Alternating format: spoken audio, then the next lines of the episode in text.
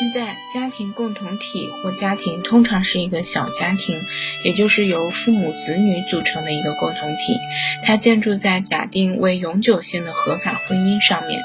这种小家庭的经济生活在消费方面是一元的，但至少在名义上同生产组织有所区别。在家庭范围内，一切财产权都属于家长个人，但对妻子儿女的特殊所有物，则家长的财产权也受到各种不同的限。制，亲族关系是按父系和母系同等计算的。这种关系的重要性实际上只以继承关系为限，旧意义的氏族概念已不复存在。仅在旁系亲族的继承权中还可以看出它的痕迹。即使在这一点，这类关系的时代和历史也是有疑问的。社会主义学说是从婚姻制度的不同演化阶段这个假定出发的。根据这一观点，原始状态是原始人群内部任意的乱婚，这同完全不存在私有财产的情况是相对应的。这一假定可以从据说是原始状态的种种痕迹中得到证实。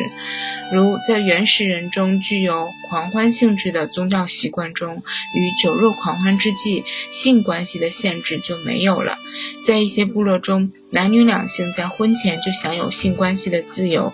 在古代东方寺庙里的奴隶，为了献神而无区别的委身于任何男子的杂乱性交，以及最后。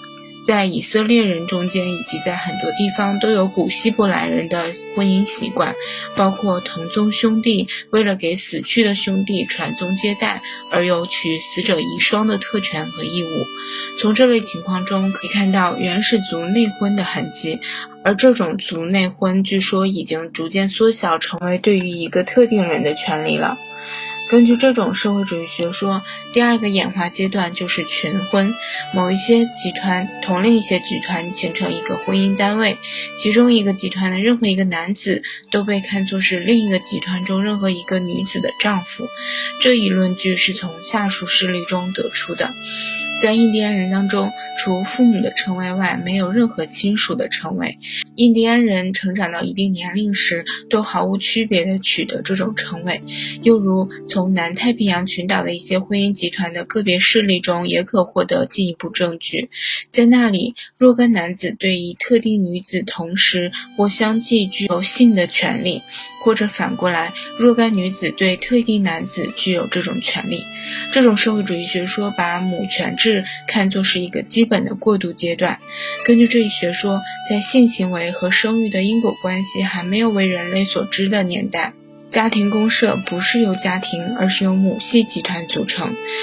只有母系亲族有礼仪上或法律上的地位。这一阶段是从传播极广的旧权制推论出来的。在这种制度中，母亲的兄弟是女方的保护人。而他的子女则是他的继承人，这种母权制也被看作是一个进化阶段。在这种制度下，酋长的荣衔非子女莫属，而且他也是经济事务方面，尤其是家庭公社的经济事务方面的首脑。据认为，从这种情况向父权制的过渡是通过劫掠婚姻制而实现的。过了一定阶段后，乱婚的礼仪体制遭到了非难，于是族外婚取代了族内婚而成为一般的原则。也就是说，性关系渐渐只限于以其他集团的人为对象。通常包括用暴力从那些集团抢夺女子，买卖婚姻必然是从这种习俗中发展而来。这种发展过程的论据之一，可得知于下述事实。甚至在早已进入契约婚姻的很多文明族中，结婚仪式仍然带有强力诱惑行为的象征。最后，在社会主义学说中，向父权制和合法的一夫一妻制过渡，这是同私有制的起源和男子劫取获得合法的后。后裔有连带关系的，这就坠入了罪恶的深渊。一夫一妻制的婚姻也就从此同卖淫制度齐头并进了。